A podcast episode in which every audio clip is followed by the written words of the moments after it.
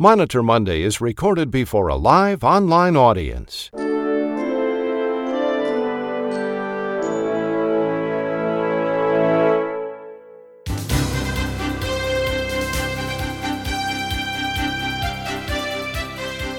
This is Monitor Monday for October 4th, 2021. Here's today's rundown. Rampant auditing by Medicare Advantage plans is occurring with alarming frequency. From New York, RAC Monitor investigative reporter Ed Roach has our lead story. Crisis standards of care is spreading like the deadly coronavirus. More hospitals are resorting to rationing care. Dega is in hard-struck Idaho with that developing story. We'll also hear from healthcare attorney Nicole Emanuel, Dr. Ronald Hirsch, and healthcare attorney David Glazer. Now here's the publisher of RAC Monitor and the host of Monitor Monday, Chuck Buck. Good morning, everybody, and welcome to Monitor Monday. Might there be good news on the horizon? Well, early reports indicate that a drop in the COVID 19 cases could offer signs of hope. Meanwhile, other officials say we're far from over. Cases are declining even as hospitalizations and deaths remain high. The death toll today is more than 700,000. And as you heard, crisis standards of care are being implemented in a number of states here in the West. We'll have an update later in the broadcast. Meanwhile, the Biden administration is putting final touches on a bill that will protect consumers against so called surprises in their medical bills. The legislation is on track to be effective January the 1st. We're monitoring this situation. And finally, the Senate last week defeated a Republican challenge to prevent President Biden's mandate for businesses with more than 100 people to show proof of vaccination or be tested regularly. We have much news to report, and we begin this morning with Dr. Ronald Hirsch, who is making his Monday rounds here on Monitor Monday. Monday Rounds is sponsored by R1 Physician Advisory Solutions. Here now making his Monday rounds is Dr. Ronald Hirsch. Well, good morning, all, and good morning to Judy Kay. Um, well, I'm sure all of you heard the news about the oral antiviral medication for COVID that is soon going to the FDA for emergency use authorization. We have not seen the actual study yet, but we know the review board stopped the study early because the results were better than expected. Now, that sounds great, but the scientific community is really waiting for the actual data to pass judgment. We need to see what patient population was studied, how they were monitored, what side effects occurred, and so on.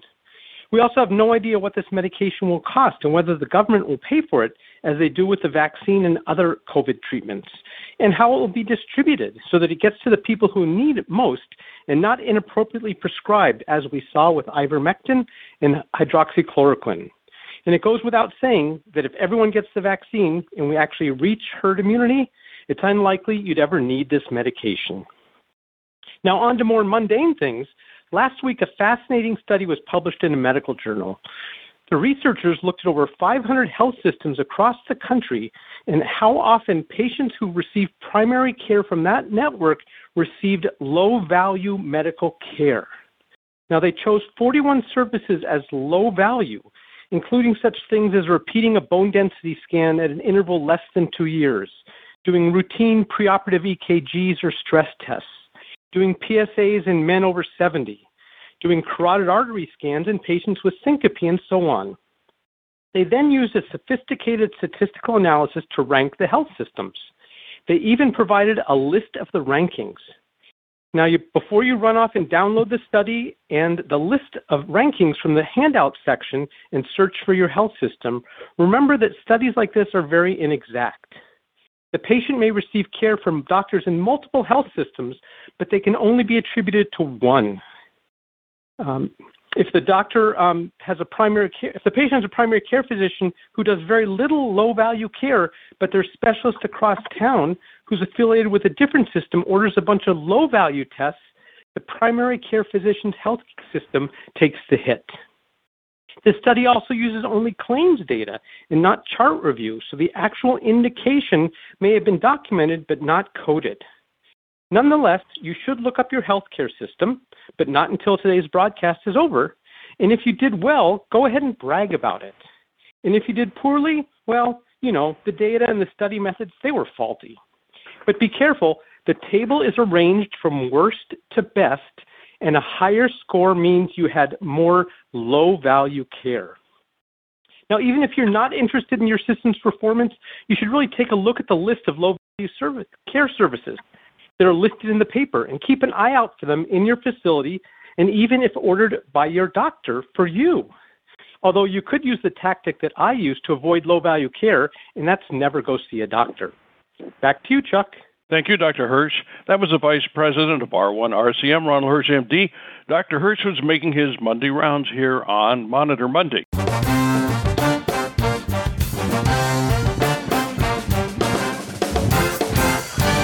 Here now with the Monitor Monday RAC report is healthcare attorney Nicole Emanuel. Good morning, Nicole. Hello, and happy RAC Monitor Monday. In today's RAC Audit podcast, I'll be discussing the importance of timing. Timing is everything. Missing a deadline germane to any type of Medicare or Medicaid audit is deadly.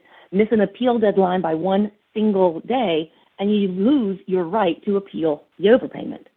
If anyone has watched Schitt's Creek, then you know that when Johnny and Moira Rose missed their deadline to file for and pay taxes, they lost their mansion, their money, and the way of life. The same catastrophic loss can occur if a provider misses an appeal deadline. Then that provider will be up shit creek. Importantly, when it comes to Medicare appeals, your appeal is due 60 days after the reconsideration review. This is per 42 CFR section 405.1014, which is the request for an ALJ hearing or a review of a TIP dismissal. A third level Medicare provider appeal is considered filed upon receipt of the complete appeal at the Office of Medicare Hearings and Appeals, not the normal standard of acceptance that an appeal is filed when you put the stamp on the envelope. As in, once you mail your appeal, it's normally going to be retroactively filed per the date of mailing. However, not true for the third level Medicare provider appeal. It's considered filed the date of receipt. Also, the regulatory clock starts ticking five days after the date of the reconsideration review decision because the thought is that the U.S. Post Office will not take more than five days to deliver the correspondence. Well, that assumption nowadays is inaccurate. The post office is really a mess and a lot of times late. More times than not, mail is received after five days. We actually had a case in which the ALJ dismissed our appeal because the post office delivered the appeal on the 61st day after the reconsideration review decision, including the five days window, literally the 61st day.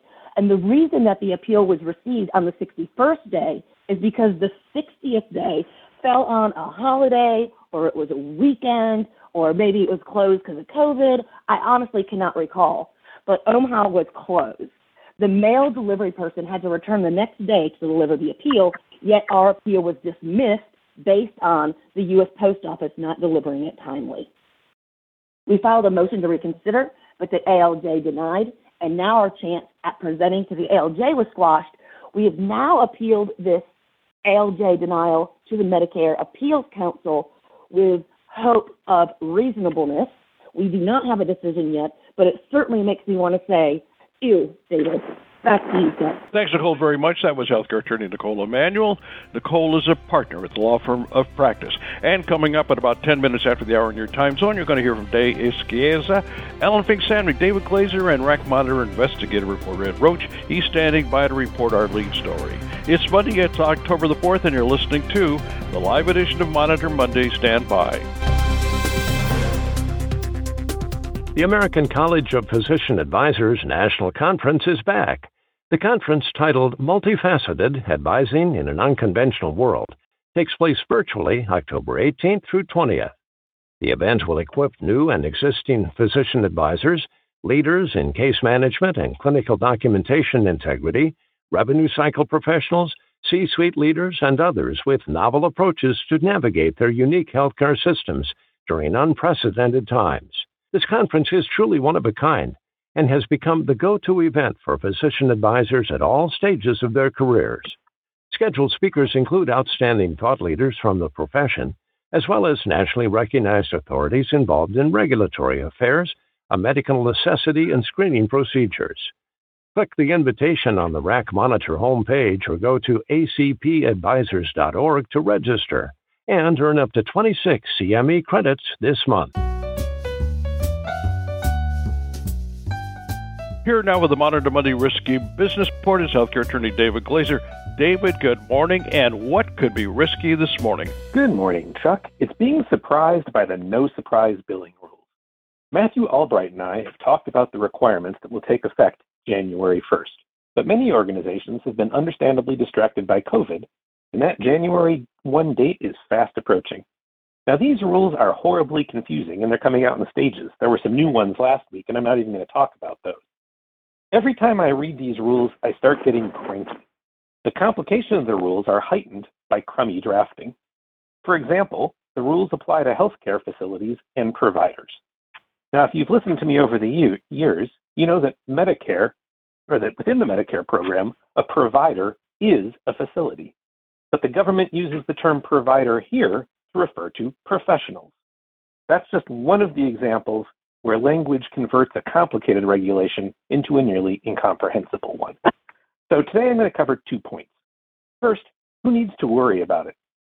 Most of the Surprise Billing Act applies to services happening at hospitals, ambulatory surgical centers, freestanding, and freestanding emergency rooms, and air ambulance. Uh, freestanding emergency rooms can, depending on state law, reach some urgent care facilities. I want to emphasize that when I referred to services happening at those facilities, I'm not talking about services just provided by those facilities. The rule does apply to those entities, but if you're a medical professional who bills for services you provide in an air ambulance, hospital, ASC, or freestanding emergency room, the rules apply to you as well. Now, the goal of the rule is laudable. It's to keep patients who are obtaining out of network services from being surprised by the bill if they're either receiving emergency services or going to a facility that's in their insurance network. In essence, the patient's out of pocket liability is limited to the in network rate for all emergency services and also for non emergency services at those listed facilities unless the patient has agreed to be billed and is given a specific notice. Notices are the second area I want to discuss. There are several notice provisions in the law and the rules. The notice mentioned above applies only if you seek to bill the patient for their full charges, going beyond the network rate. That provision will require to use a specific form developed by the government. But there's another notice requirement that will be substantially broader, seemingly applying to the whole industry, that will likely require all professionals, professionals and facilities to provide a good faith estimate of the expected charges when they furnish scheduled items and services to a patient. Because of the complexity of that requirement, the government recently announced that it would delay the January 1st effective date for patients who are using insurance to pay for care. But effective January 1, it will be necessary to provide patients a good faith estimate of the charges if either the patient doesn't have insurance or they're opting not to use the insurance to pay for the care. The details are to be addressed in forthcoming rulemaking, but it appears that for scheduled services, you'll have to provide notice within one business day after scheduling the encounter or the service. The notice has to be in clear and understandable language, and it has to include billing and diagnostic codes. There's not a specific form that you must use for the notice, and there's not even a model form yet, but hopefully one will be developed sh- shortly. Now, Chuck, it's rare that I end with a song that I don't know well but I've been captivated by Only Murders in the Building. It makes me laugh, and this rule has me desperately needing some humor. One of the show's stars is Selena Gomez, who it turns out has great comedic timing and delivery, and she's got a song that summarizes the patient's perspective on the No Surprises Act. Tell me something I don't know.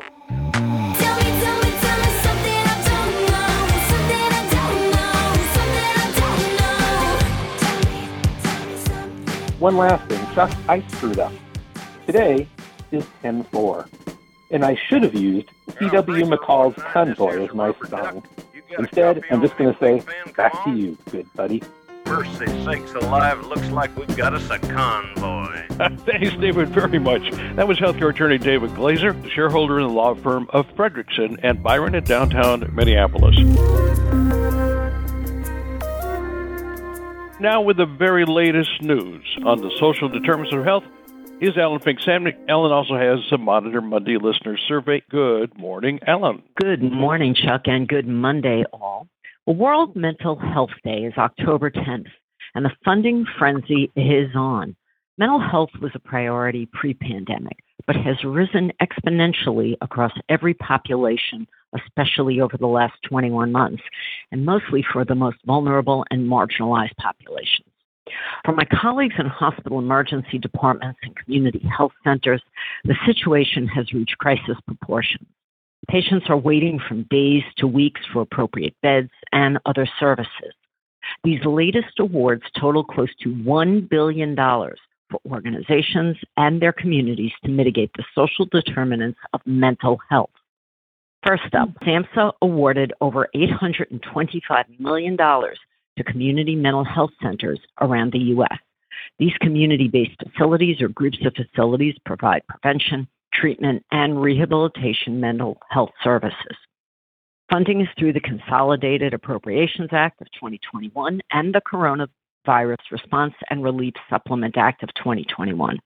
These grants require the centers to develop a behavioral health disparities impact statement within 60 days of funding, and a quality improvement plan to address under resourced populations differences based on access, use, and outcomes of service activities. Identify methods for development of policies and procedures to ensure adherence to national standards for culturally and linguistically appropriate services in health and health care for those in the biz, those CLAS standards Services must include audio and audiovisual HIPAA compliant telehealth capabilities and outpatient services for resources with serious emotional disturbance, serious mental illness, substance use, and co occurring disorders. Trauma informed screening, assessment, diagnosis, and patient centered treatment planning and delivery must also be incorporated.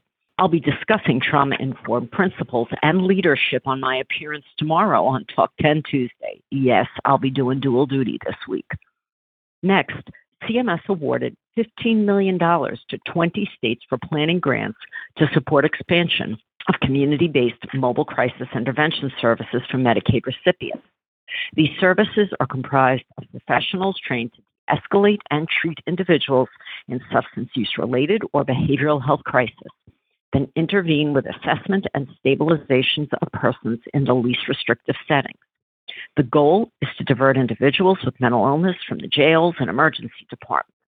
Funding is via the American Rescue Plan and will expand the 24 7 delivery of mobile crisis interventions across countless states that are referenced in my upcoming article for RAC Monitor.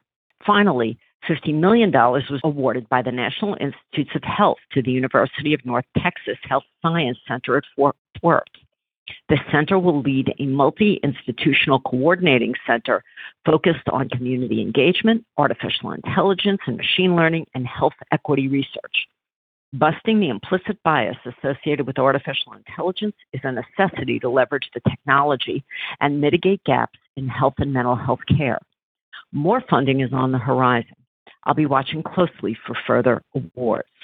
Now, in recognition of Mental Health Week, our Monitor Monday survey asks Is your facility program experiencing discharge or follow up appointment delays for patients awaiting mental health treatment? Yes, no, well, does not apply, or do not know. Well, I'll be curious to see the results. Back to you, Chuck. Thanks, Ellen, very much. That was consultant and author Ellen Fink Samnick. And as Ellen said, we're going to have the results of the Monitor Monday listener survey later in this broadcast.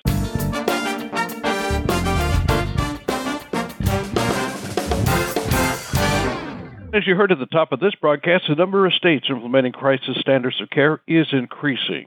Here now with the latest report is Senior Healthcare Consultant Day Egusquiza. Good morning, Day. What's it like in your state of Idaho and elsewhere? Thanks, Chuck. Community hospitals are definitely in crisis. That is the real story. With the crisis of care standards allows for rationing, it relates to saving the patients who have the greatest chance of survival. Although this is allowed in the Idaho Weekly media updates, the two largest providers have stated in essence that's not occurring yet, but there's definitely a change in the normal care we would expect. So let's look at some of those stats. 97% of the country is rural. It represents 19% of the population. 1,300 critical access hospitals are under 25 beds. that then about 40 to 60 miles to the next hospital. Three quarters of Idaho hospitals are critical access. That should tell us that these hospitals do not have staff ready to staff up for 18 months for COVID, but we also have nowhere to refer our patients to. So St. Luke's, which was uh, declared the crisis of care in mid-September, they'd hired over 800 people, but they had 400 out ill or or exposed. Idaho's positivity rate between 19th, September 19th and the 25th, 44,000 were tested, 15.4% positive. But the Health and, Welfare, the Health and Welfare Department is so far behind with such volume, contact tracing is essentially non existent. We're at 41% fully vaccinated as of October 1st. We have no mask mandates anywhere except for in Sun Valley, our resort community, which was hit very hard um, in the beginning of the pandemic. Our borgs over, overran. They're now using freezers. As a friend of mine from New Jersey said, Didn't you learn anything from us? You can figure that out yourself. Hospitals at home. This has a whole new meaning now. Our patients are sent home with self care instructions. Many are up to 6 to 8 to 20 liters of O2 at home. So now we have a shortage of oxygen. And our family members and friends are instructed what to do to care for these patients. Many are seen a second time in the ER as their condition deteriorates. 20% of all of our cases are under 18. Our average death prior to the last two months was 72 age, 72 years of age. It is now 58. Schools are closing and opening frequently.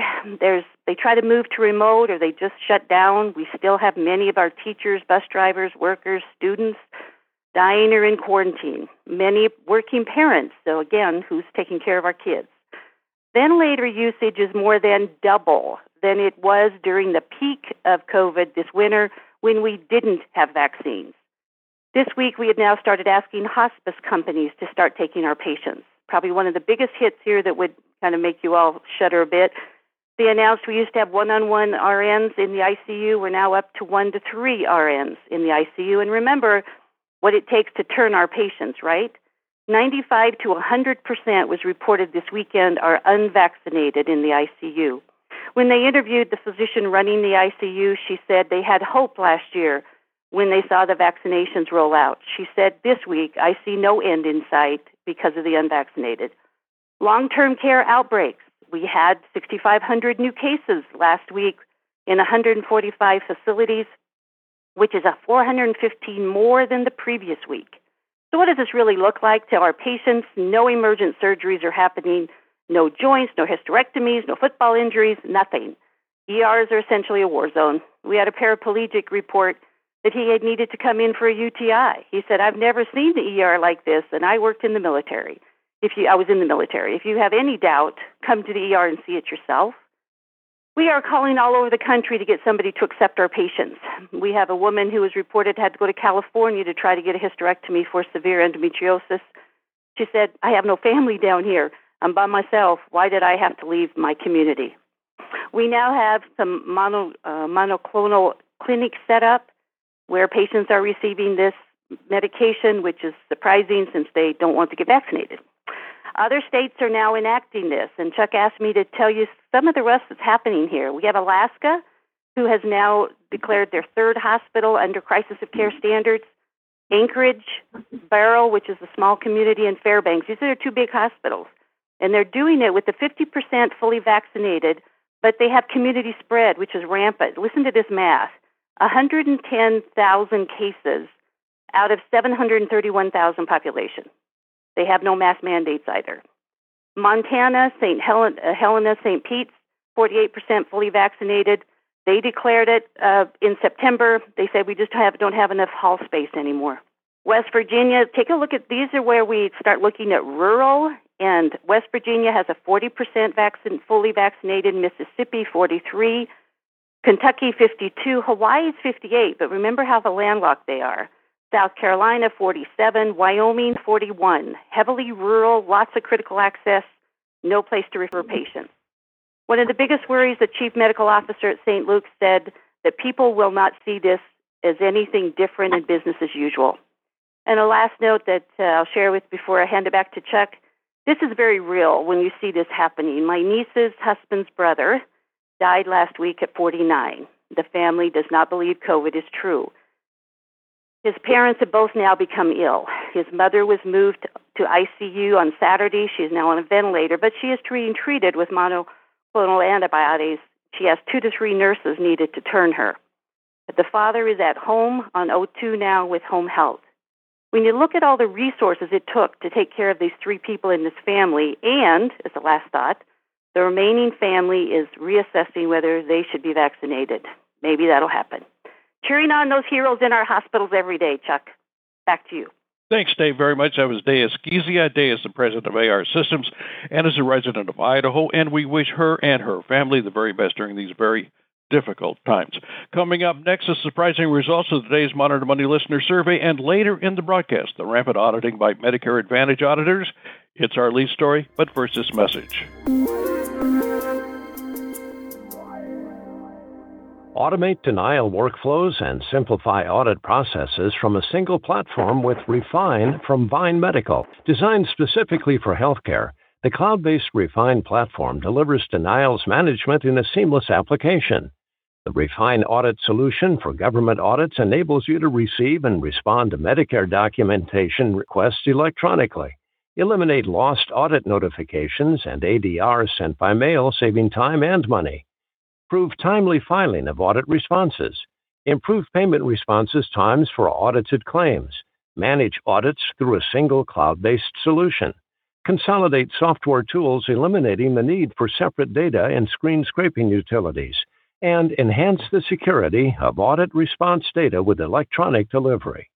Learn more about the Refine platform at vynemedical.com and save the date for their upcoming webinar with RAC Monitor on November 9th.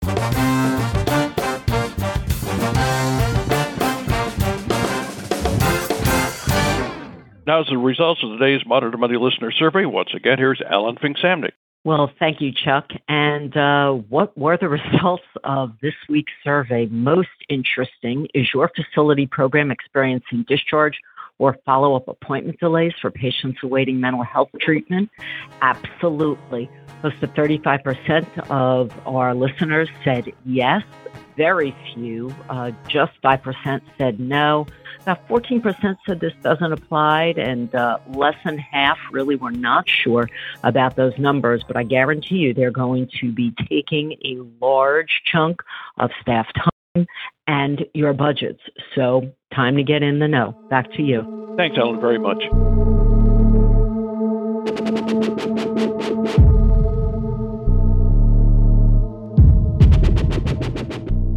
Rampant auditing by Medicare Advantage plans is a constant and unwelcome occurrence, so much so that we ask RAC Monitor investigator reporter Ed Roach to look into the situation. Here now is Ed Roach. Good morning, Ed. Uh, hey, Chuck. OIG is going after Medicare Advantage plans gaming the system. A patient is assigned a diagnosis from the chart only without linking to the record of services provided. That's a loophole. In 2017, CMS paid out 6.7 billion based only on chart reviews. Medicare Advantage cost 314 billion, 40% of Medicare. 894 plans serve 28 million citizens, $28,000 per enrollee. Symphony operates 92 plans, followed by United Health, 78, Humana, 47, Anthem, 42. The five largest parents account for 16 million, or 56% of all enrollees. So Medicare Advantage is an oligopoly. It enjoys unique billing. This model matches procedure codes with a hierarchical condition category. HCCs are bundles of medical codes linked to a specific diagnosis. There are 72,000 ICD codes. A subset are simplified into 254 HCCs. Each HCC has a monthly base rate. What the plan gets paid is adjusted up and down depending on a risk factor. If an 84 year old male has diabetes and the base rate is 800, if the risk is 0.5, the plan gets $400 per month. But risk is adjusted by coefficients for demographics, plan type, diagnosis, severity, and drugs. 2,561 coefficients reissued each year. DOJ filed a False Claims Act suit against Anthem for falsely certifying the accuracy of its diagnosis data. This led to 345,000 in overpayments, extrapolated to 3.5 million. The OIG looked at Humana. Of 1,525 enrollees, 203 were not validated. Overpayment was 198 million. The defense Anthem argued some diagnosis codes were subject to different documentation standards, so the audit was inconsistent with the Social Security Act's actuarial equivalence mandate. It was skewed improperly towards identifying overpayments. Sampling was selective, not random. A different confidence interval should have been used. Humana hired an outside coding team to review problem HCCs. When coding reviewers disagreed, a physician was used as a tiebreaker. Humana argued a code should be validated if one coder agrees. It questioned if OIG coders were certified by the American Association of Professional Coders. It also argued actuarial equivalence. Most of these defenses are not worth the legal fees paid for them. Medicare Advantage plans are an auditing paradise. HCCs, risk factors, and thousands of coefficients, each changing every year. So bloody confusing. Unless it uses a good team of mathematical statisticians, no provider defense will crack the risk factors and coefficients. Back to you, Chuck. Thanks, Ed, very much. That was RAC Monitor investigator reporter Ed Roach. He was calling in from New York, where he is the Director of Business Intelligence for Barraclough New York LLC. And that's going to be a wrap for this live edition of Monitor Monday, and we thank you so very much for being with us today. And a special thanks to our outstanding panelists, Nicole Emanuel, Day Egusquiza, Ellen Fink, Sam David Glaser, Dr. Ronald Hirsch, and RAC Monitor investigator reporter Ed Roach, who reported our lead story. And one more thing before we go, you can listen to all the Monitor Monday broadcasts on Stitcher, Apple, Spotify, and Google Play. And when you do, rate us, give us a review. Until next Monday, I'm Chuck Buck reporting from Monitor Monday and RAC Monitor. Thank you very much, everybody. Have a great day. Monitor Monday is a presentation of RAC Monitor.